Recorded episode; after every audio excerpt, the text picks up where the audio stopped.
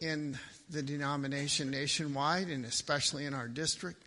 And Lord, I pray that we can come to understand what one another thinks in our district, or at least those who have a differing view. And as we, in the next three weeks, unpack the three major views of the millennium, Lord, uh, help us to understand and look at Scripture and be like the Bereans and search these things on our own, to come with the conviction that you give us and direct our church uh, for the future. We pray in Jesus' name.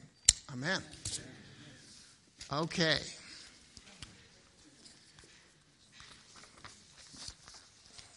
I guess you can be the hander outer, right, Mike? So.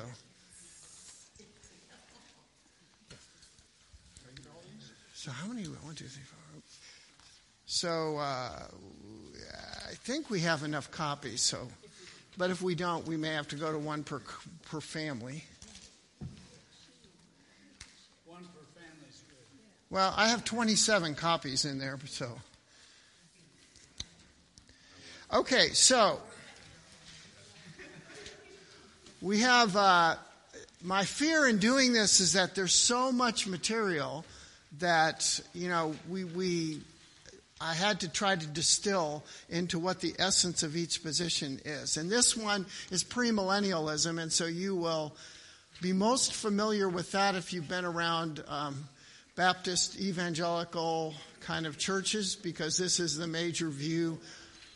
Uh, if you've if you've read uh, books by Tim LaHaye and some of those um, kind of things, talk a little bit about this. Although uh, they liked uh, Tim LaHaye and that Left Behind series was really about the tribulation and the rapture and all that type of stuff. And we aren't going to be going into that. Do we actually have an extra one? One extra. One extra. Well, that'll be for, we'll reward our latecomer.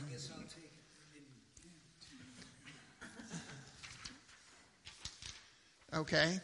So, um, so we can uh, try to do, we'll kind of do some questions along the way, but we'll see how time goes. And I'd love to have a whole bunch of time to talk and, and uh, interact. But this one, um, this one, like I said, will be most familiar to you. When we get to amillennialism next week, you might find it less familiar, as I, I did. When I went to Dallas Seminary, they didn't. They, we probably had ten minutes if we were lucky on any other position of the millennium. So I had to do a lot of this figuring it out of how they look at things. I'm a premillennialist. Let me say that also at the beginning, even though by next week or the week after that, trying to give you an objective point of view, you may think I'm one of the others, but I'm not. Don't panic. Here's the thing though, is that we have to as a church make a commitment to a doctrinal statement. We currently have the EFCA 1950 version. There's a 2008 version which took the word imminent out but we have imminent in. And now in then 2019, they've taken the word premillennial out and put glorious return. So instead of our statement saying uh, premillennial and, and imminent, it says glorious return. And so you'll maybe understand a little more of the implications of that in a few more weeks. So let's kind of jump in. You see on your uh, your chart, and we'll have the scriptures. I know that Don lets you participate, and I'm going to be less participative than Dr. Don because we have so much to cover. So I'm going to have the scriptures up on the on the screen, but I would encourage you to look these up and study these on your own. But just to give you a little chart, you see on here, this gives you a timeline, the increasing apostasy, which we share in common with amillennialism, but do not share in common with postmillennialism. Christ returns. Okay, now there's tribulation and rapture. You can put that before Christ returns in the premillennial view. And then the millennium and then a final judgment. So let me just kind of say that the crux of the debate is on Revelation 20. So we'll be there for a little while talking about that, but not at first. First, I want to go back and say that what makes this such a big debated topic and gets people, some of them have, in our district, are very upset. I think Lee, uh, who did our roof, by the way, this week, and he came about one o'clock in the afternoon. I drove by and he was sweltering, trying to get hydrated because uh, it was so hot on that roof. He says, "I can't even be up there. I have to come back at five. So he said eight churches are considering leaving in our denomination, in our district, the Northern Mountain District. So, not and just because of a a Revelation 20 says this, but it also has to do with how do you interpret Scripture. And so I wrote on that, under that little chart, something that is really key and very central in this whole thing. And that is that we believe in a way of looking and interpreting Scripture that's called, you know, the literal, grammatical, historical method. And that it doesn't say that you can't have symbols. It doesn't say that you can't have poetry. It does say that you take the most um, obvious meaning, the most common meaning first to look at. And you look back at what did this mean to the people in the era when it was written. If it was Old Testament, the people of that, getting Isaiah's prophecy, let's say the one we love at Christmas, a virgin shall be with child. How did they understand that? What was their reaction to that prophecy? We know what it means, looking from the virgin birth from Jesus' point of view. They didn't necessarily have all that information. So, how did they look at it? That's the historical context. We look at the grammatical context and the context within the book of the Bible. And that literal becomes the key phrase here because amillennialism and postmillennialism are going to take, now notice this, the prophetic literature called the apocalyptic literature, and they are going to say that it is symbolic. Okay, you can't debate them yet, Daniel, till you hear their point of view, okay? And that is the key in all of this debate, okay? Is how do we interpret Scripture?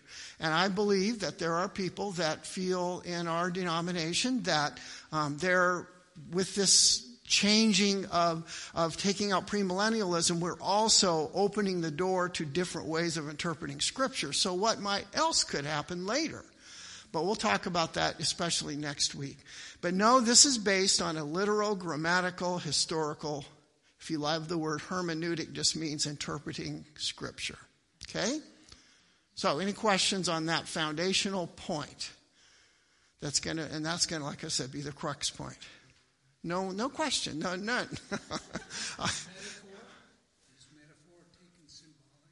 yeah, again, it, literal, grammatical, historical does not eliminate symbols, allegories. The parables were allegorical, right?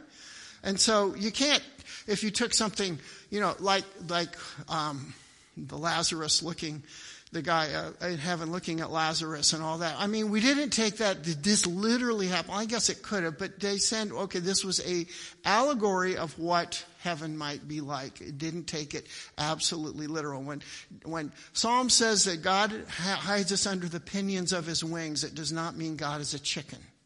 Okay? So, that is a symbolic thing. And so the literal grammatical historical method, which by the way, I'll just say now, most of the, the amillennialists that we're going to look at are not a bunch of, there are liberal churches that believe this in denominations.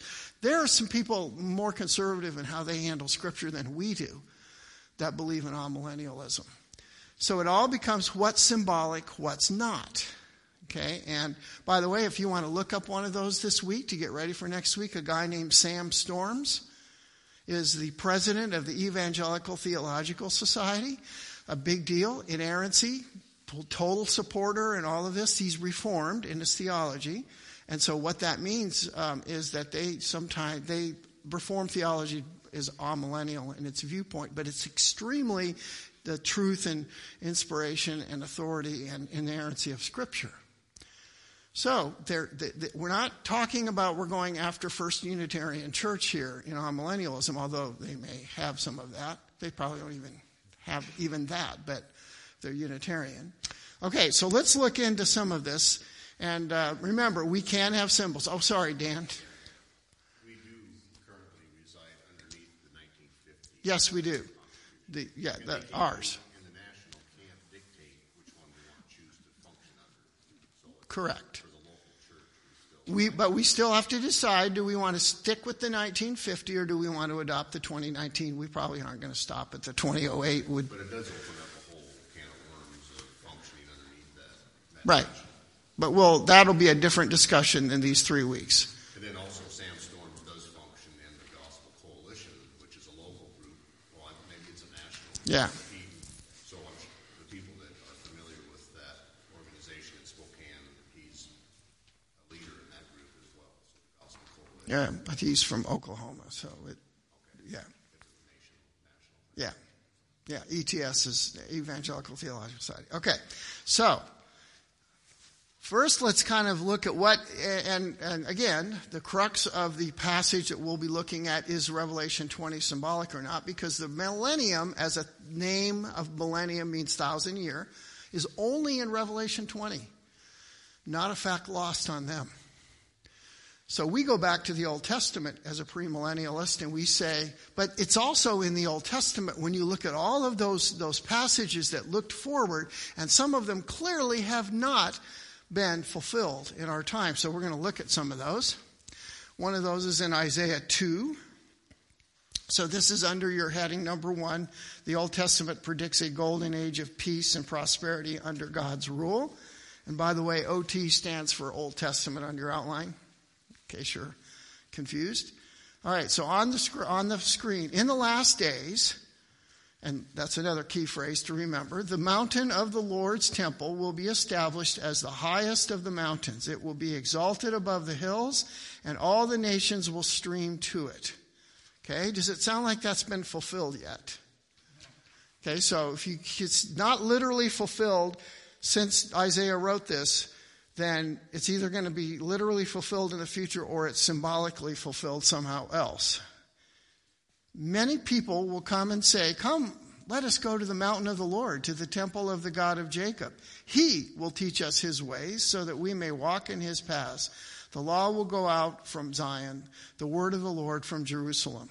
He will judge between the nations and will settle disputes for many peoples.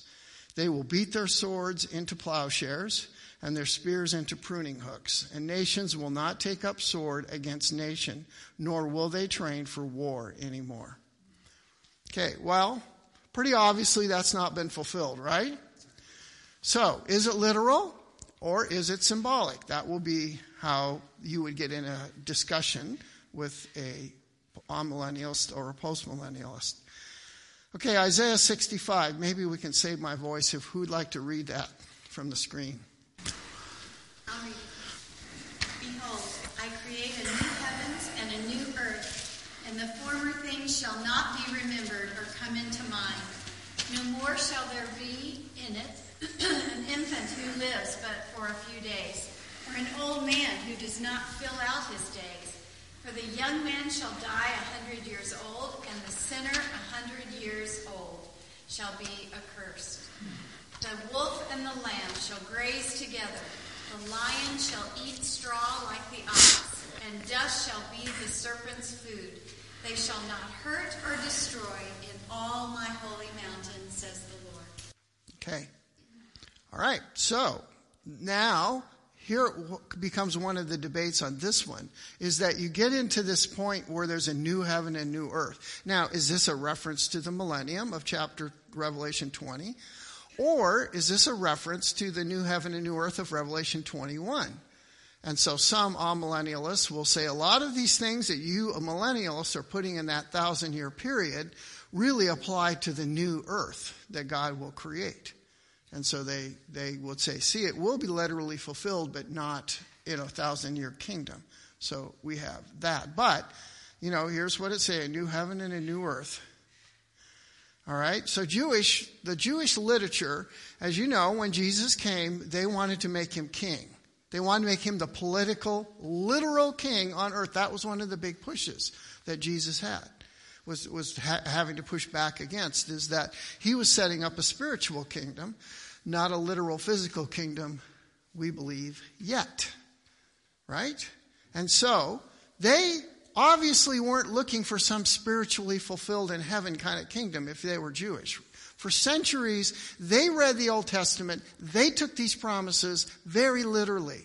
that this would be a physical kingdom on earth where God would reign. And at that time, when Jesus was functioning with his ministry, Rome was very oppressive, right? They'd conquered the world. They were sitting all fat and happy. And so this was a very attractive option uh, for the Israelite people at this time. And so Jewish literature and the leaders expected that. Also, you'll see in letter D on your outline, Jesus announced that the kingdom is near. Here's some of the words he used. Here. The kingdom is among you. The kingdom is at hand. Okay? These are not like up in heaven. It's like, it's right here among you. It's literal. Jesus presented his kingdom, which was himself, obviously, as a literal thing, not as some spiritual thing that was going on symbolically somewhere else or in heaven. Okay? So when Jesus preached that, they, they heard those words as the kingdom is going to be coming any time on earth physically. They misinterpreted by saying, oh, great, it's a political kingdom. You know, we'll overthrow Rome. Their armies will be crushed. You know, Messiah will come on the, on the white horse. So, there's probably a white horse in the Old Testament somewhere where Messiah will overthrow them, right? That's what they're hearing. But they wanted it right then, right now and that was their misinterpretation of that. So, also, some say, well, you never hear the epistles. The book of Acts isn't talking about all this kind of literal millennium and literal kingdom. Why didn't they? Well, they were going off into the world. They assumed, this is the argument, premillennialists will use, they assumed that this people, everybody's expecting a literal kingdom. So we're not going to preach about a literal kingdom. We're going to preach about what's more foundational, which is how do you get into the kingdom in the first place? You have to know Jesus Christ. That is your entrance. That is your way of getting in. So they needed to know about Messiah, not Messiah's kingdom, because that was already invested in Jewish literature and in Jewish thought. Okay? Questions? so far. It's so well explained that you just all completely understand it. Probably not. Okay, now we'll look in 1 Corinthians 15, and this is also a debated passage because does God's plan proceed in steps, or, which you see on the screen highlighted, the then? Is the then mean that this will be this era, then there will be another era, which is a millennium, and then this thing will happen, this resurrection, judgment will happen. What do these thens mean? So who'd like to read that passage on the screen? Dr. Don. Just as everyone dies because we all belong to Adam, everyone who belongs to Christ will be given a new life. But there is an order to this resurrection. Christ was raised as the first of the harvest. And all who belong to Christ will be raised when he comes back. After that, the end will come when he will turn the kingdom over to God the Father, having destroyed every ruler and their authority and power. For Christ must reign until he humbles all his enemies beneath his feet. And the last enemy to be destroyed is death. Okay. So, verse 24 then the end will come when he hands over the kingdom to God, for he must reign until he's put all these enemies under subjection to his feet. Now, we look at that, at that verse in yellow, the last part of 24, and say, you know, it's going to be a time of putting the enemies under subjection. It isn't just going to be Armageddon. It's going to be a whole time in the millennium in which he reigns and then all, you know, every tongue will confess and kind of thing will happen. Not just in some quick all over in an not an instant, but you know, a very, very short period of time, a day, less than a day, whatever Armageddon ends up lasting. So Christ reigns for a span of time and then finally will destroy death. So one of the problems in saying that the millennium and the new earth are the same thing is that in the new earth, you know, are people going to die? Because it does say they can die in the millennium from what we read, doesn't it? There's that implication. If you're 100 years old and you die, then you're going to be considered dying like a teenager. And so, if death has been conquered and vanquished at this new heaven and new earth, then how is it that people are dying? Okay, so there's an issue there. You can also this isn't in your notes, there's supposedly going to be renewing of the sacrifices on the Temple Mount. Well, if you're going to sacrifice something, you're going to kill it. So again, how is death reigning? And so we believe as premillennialists, this has to take place in a earthly kingdom. And, and because there will be, as we'll find out, a final rebellion after not just Armageddon and a thousand years and then another final rebellion, some of this stuff can't be fulfilled in a new earth. That's in Revelation 21. Okay. Questions on point number two? Well, I just heard that as an argument, kind of, let me just see if I got it right, that, you know, one of their arguments is that if you believe in the millennial, then you believe that there will be death in a perfect kingdom. And during the millennial reign, when Christ is here and sin is, I mean, Satan is bound, so are you living in a a sin-free environment where, but yet you're going to still have death. Right. So, is the millennium perfect? How can there be death? How can there be sin if it's perfect? But it isn't perfect. I don't think it says it's perfect in the same way the new heaven and new earth will be perfect. Because you can have a final rebellion after the end of that thousand years. So there's obviously sin that's going to function not every person, I mean, there will be people who, at least at the end, won't believe because they're going to rebel. Dr. Don. A choice. Yes. Yes. They, I believe they will still have a choice in the millennium. They won't be forced to, to worship God. God has never been into forced to worship. That's why He gave us a free will.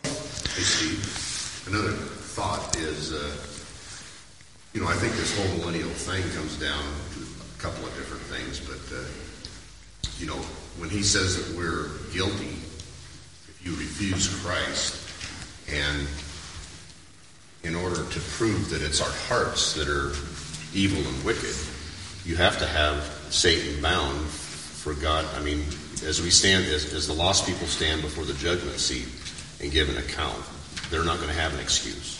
Right now, they kind of have an excuse because the devil made me do it, you know, or the evil in the world. But at that time, Satan is bound, and it's really going to still reveal the heart of man that is at enemy with God.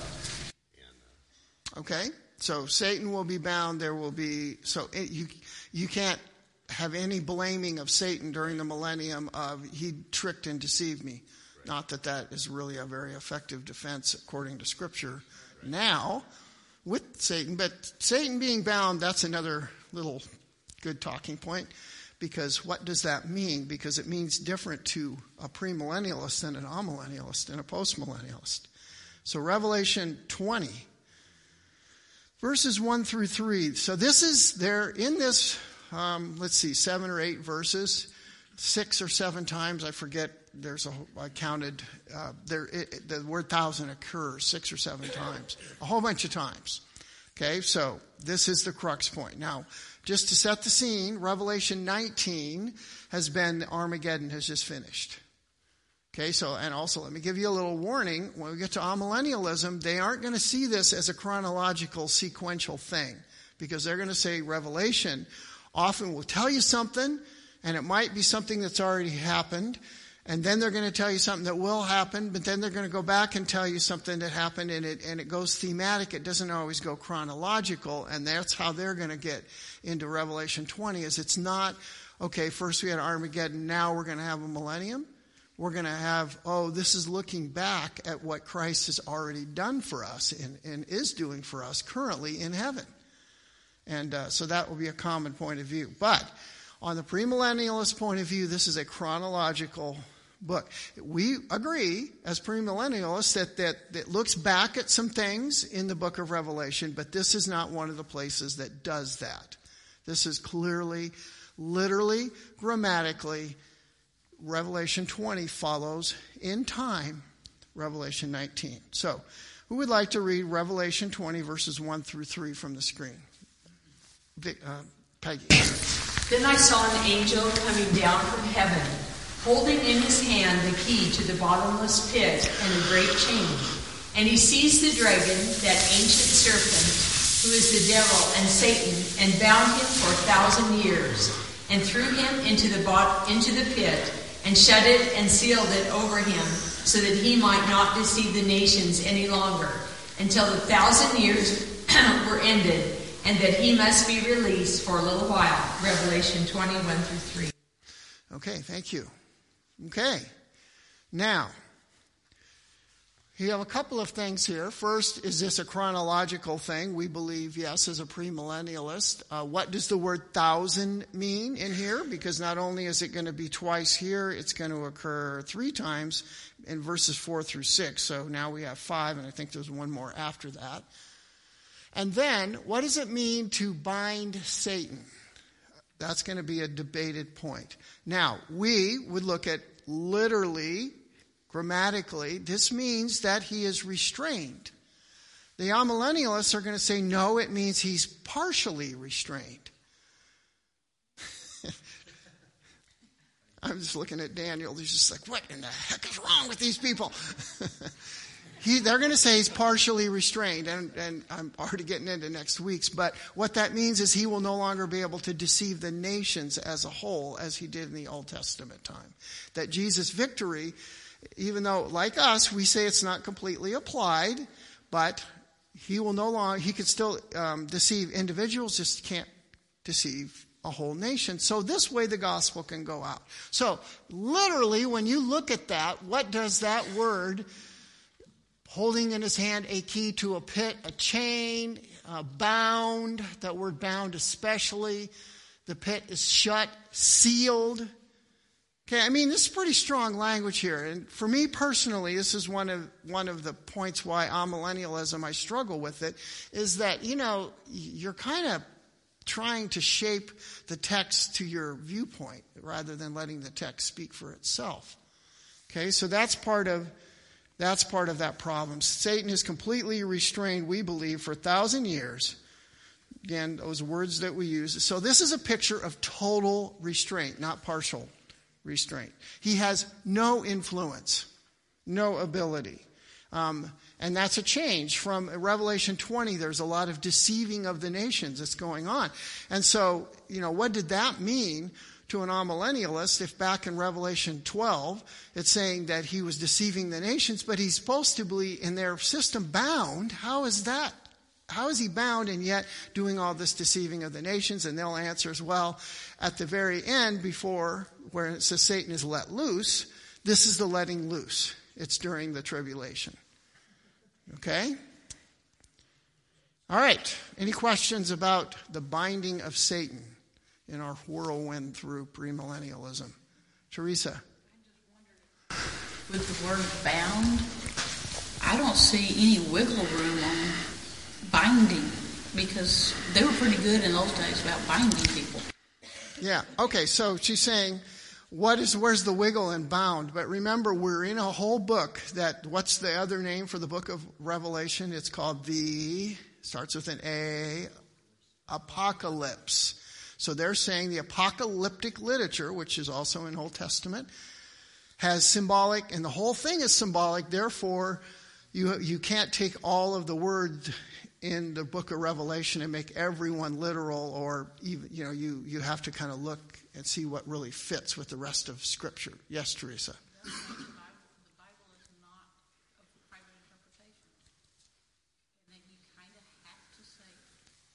Well, again, the context, you know, hide us under the pinion of his wings. Is God a chicken? Is he not a chicken? How can you say that? So we, we, we take symbolism and we say we believe it's symbolism because saying God, God has wings, literal wings, is absurd. And they're saying, but they're not saying this is absurd. They're saying is it does not fit with, with the rest of scripture. First of all, it's not anywhere else in scripture. And second, that there are other scriptures that will give you the common plain meaning that aren't in the book of Revelation. Larry. Well, just looking at what it says here, um, uh, Satan is not going to go into the bottomless pit all by himself. He's not going to say, you're just going to go and, and he, he, does it. You, are going to have to have some type of restraint to, to there.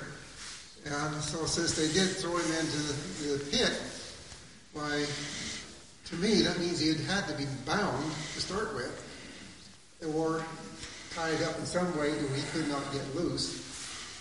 So to say that he still had influence in that thousand year reign, I, I don't see it in this scripture whatsoever. Yeah. Yeah, and, and that's what that's one of the big debated points. I, I, have to I have to move on, Teresa. Let me catch it at the end. So write down your question if you have it. And all right, so let's go to Revelation 20 verses 4 through 6. Who'd like to read that? I can. Then I saw thrones, and seated on them were those to whom the authority to judge was committed during the thousand years. Also, I saw the souls of those who had been beheaded for the testimony of Jesus and for the word of God, and those who had not worshipped the beast or its image and had not received its mark on their foreheads or their hands. They came to life and reigned with Christ for a thousand years. The rest of the dead did not come to life until the thousand years was ended. This is the first resurrection.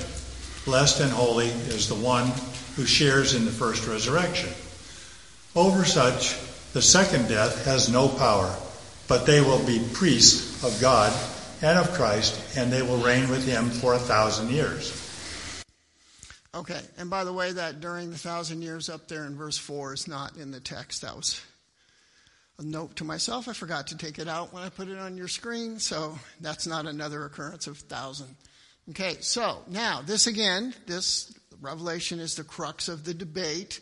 And so, what we believe is literally what it says, the sequence of how things will happen. Okay, so uh, first of all, you have to discuss. We're talking about those who have been martyred. Is it only the martyred who are going to function in this role? Well, not even premillennialists all agree exactly on what that means. Those who had been beheaded for Jesus hadn't worshipped the beast, so we're in our scheme talking about tribulation martyrs, right? And so, um, there they have a special thing. It says they came to life and reigned with Christ for a thousand years. This came to life is the key there. That's the, the resurrection idea. It isn't the actual word resurrection, but it, it says they came to life. The rest of the dead did not come to life, exact same Greek word, until after the thousand years were ended. And this is the first resurrection. So we know now we aren't talking about some other, what does it mean to come to life? But that is the debate. We think it means that they were in some transitional state and they were resurrected where they were united with their glorified body and they rest, uh, they reside and reign in heaven. But that's not what the amillennialists are going to say. They're going to make it into a spiritual resurrection. We believe as a premillennialist, this is exactly what it says. It's a physical, bodily resurrection for this group of people. Gary. Well, we have ESV. I don't know what that but verse four in ours says thousand years. No, it does it? Life and reigned with Christ for a thousand years. Right. On the ESV. In the ESV, okay. Some some of the, the debate was whether these guys, how much authority will they reign, uh, you know, after the millennium and, and such. So it was just just a millennial kind of thing. Anyway, it doesn't matter. It's not a key point in this. The idea is what kind of a resurrection are we talking about in, in verse 4 and in verse 5. And so what you're going to have for a premillennialist is two physical resurrection because they are the exact same word.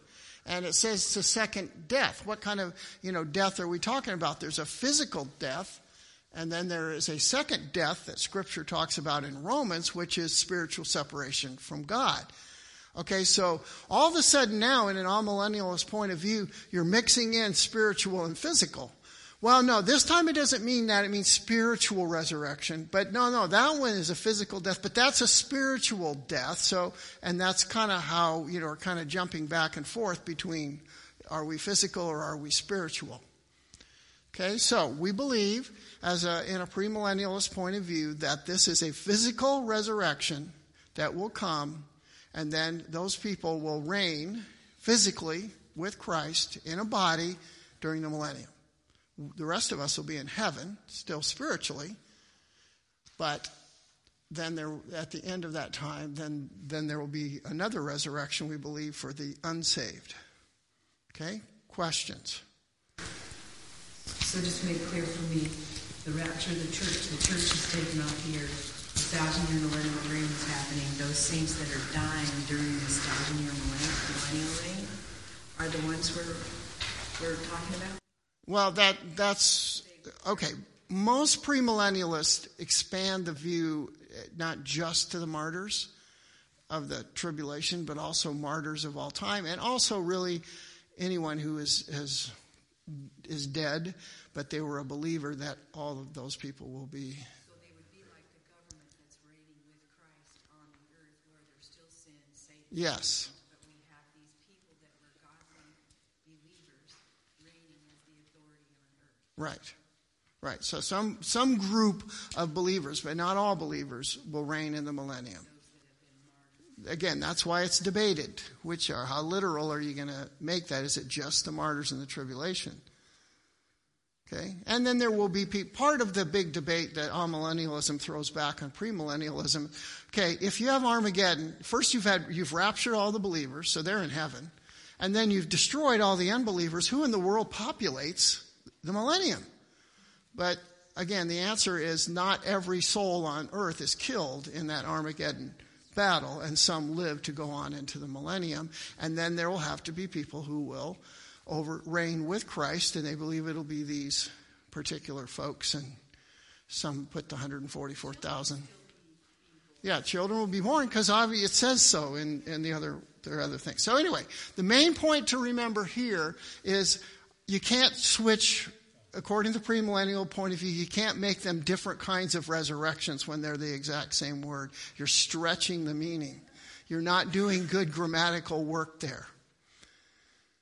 So, physical resurrection, to go reign in the millennium, to be alive, okay? And then in uh, point C, you have resurrection of the good and evil before the millennium, but also after. There's additional resurrection. So there's more, the more than one day of the Lord, by the way. Okay, so we have this is the day of the Lord can like be an era. Uh, Peter in Acts chapter 2, which we'll talk about next week, referred to this is the last time, the day of the Lord. And so you, you, you have, in that case, a double or triple fulfillment. So let's look at John chapter 5, verse 28 and 29 when we're talking about this whole idea of resurrection. Who'd like to read that one? Do not marvel at this, for an hour is coming when all who are in the tombs will hear his voice and come out, those who have done good to the resurrection of life, and those who have done evil to the resurrection of judgment. John 5. Okay. Now we'll look again at this next week from a different point of view. But this is saying that there are literal physical resurrections, okay, that will happen. And there's more than one. It's not all one at one. That's going to be the point. Say, hey, look, John 5, Jesus said there's one resurrection, but we believe there's more than one. So now we get into an exegetical argument. Okay, point number four this was the view, premillennialism was the view held by most early Christians and there's a bunch of names like Irenaeus and Justin Martyr and such. Uh, and in the Reformation, Luther and Calvin were not premillennialists. They were amillennialists, by the way. But there was a group that was premillennial, and that was the Anabaptists, who, if we trace some of our heritage, it does go back to that movement. Now, there is one other thing on your outline, and we won't necessarily get into every little point of this. So, the, the Israel becomes a key point. What happens to them? Right? So in classic premillennialism in the first few centuries until the 400s when Augustine comes along, the premillennialist point of view didn't really talk about Israel. But in the 1800s, a guy named Darby, John Darby in 1830, reintroduced millennialism and he put some differences in. This is where this big word dispensational comes in. It, dispensationalism isn't the key that you have to believe that God dealt with man in different ways at different eras. That's not really the key point here. But it did have the fact that there would be a fulfillment of those Old Testament prophecies to Israel. Okay? And that, that would happen literally on the earth because God promised that it would be on the earth. And so this became a very well articulated plan because all of us have probably heard it, and, and most of us, if not all of us, would tip toward that point of view. Um, that Israel will have their the promises fulfilled. Because this is the version of premillennialism that we've been taught, that I've been taught. Uh, Dallas Theological Seminary is the champion of dispensational uh, dispensationalism, which includes this kind of view of premillennialism. And so this is the one of the most popular view in the last 150 years, but in history it has not been uh, the most popular view. So we believe in a literal fulfillment of those promises. Here's a quick survey. Abrahamic covenant, God said in Genesis 2, I'll make you a great nation, I'll give you this land, right? Do you all remember that? Um, and it said in, in, Genesis 15, 18, Naomi, if we can skip to 15, 18. Oh, there it is. Okay. On that day, the Lord made a covenant saying, to your offspring, I give this land. Now notice the bounds of those land, of that land. Has Israel ever gone from the Nile to the Euphrates in their kingdom? No. So we believe this was, and, and the Abrahamic covenant, as well as the next two I'm going to hit real quick, were unconditional covenants, meaning they weren't based on whether Israel obeyed the law or not. And so these, this was given to Abraham before the law, therefore, um, it's part of the promise that's yet to be fulfilled. It's everlasting in Genesis 17, 18. And then 2 Samuel 7 also talks about a Davidic covenant. Naomi, yeah, there we are. Notice verse 16 Your house and kingdom will endure forever before me, your throne will be established forever. Now, amillennials say, yeah, we believe that one. Jesus fulfills that, and we agree, but we see it as a earthly fulfillment. The new covenant you can look up in Jeremiah 31 also was unconditional.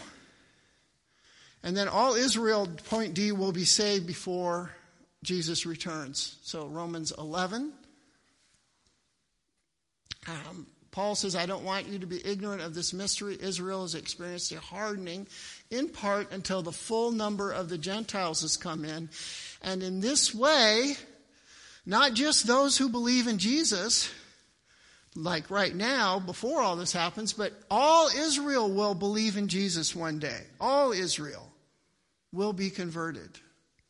Okay? And Romans 11. So this is also a big problem passage for the amillennial view. How do you interpret that? Okay? So, just some objections. Number seven, there is no direct biblical reference to thousand year millennium outside Revelation 20. Okay? That's a big talking point for millennialism. They say that we interpret Old Testament prophecies too rigidly literal and wooden we ignore symbolism, we ignore other scripture. And so, um, and so we'll talk more about that next week. Jesus' words in, in John 18 says the nature of his kingdom is spiritual, it's not a physical battle. Now, here's what I think, number D, or letter D. The key idea in here is that the church becomes a parenthesis in God's main plan for Israel. I think, personally, I think this is a big driving force for an amillennial, postmillennial point of view. Is that like, well, then the church isn't all that important, is it? It's just a parenthesis. It's like Israel, Old Testament, thousands of years, and we have a couple thousand or so years of a church age, and who knows how long it will be, but it was a whole lot longer in the Old Testament, right? And now it's going to go back to that for another thousand years for Israel, and so the church kind of gets relegated to second class stepchild status. E, John restated the same end time framework in a different way, not revealing a whole new plan. We'll talk about that. We've already mentioned F, who goes into the millennium. Okay, on G, on the day of the Lord, the world will be destroyed. Now, this new heaven and new earth, the, the fire will, will destroy. Okay, what does that mean then? If when Christ says, I'm going to come and the heavens will be rolled back as a scroll and all of that stuff will happen, then we're saying that happens after the millennium, but they're saying, no, it happened, Christ said it would happen when he came back after his second coming. Um, okay, so those are some of the things you have to, to work with and, and such. So we're kind of out of time. So, one quick question.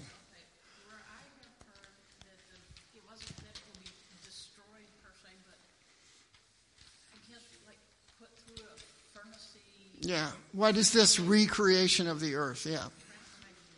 We sing hymns, by the way, that talk about that, by the way. That the burning up of the world, the recreating. It's not like it's going to turn into a cinder and start all over, but there's some kind of a recreation, a cleansing. A new, so, okay.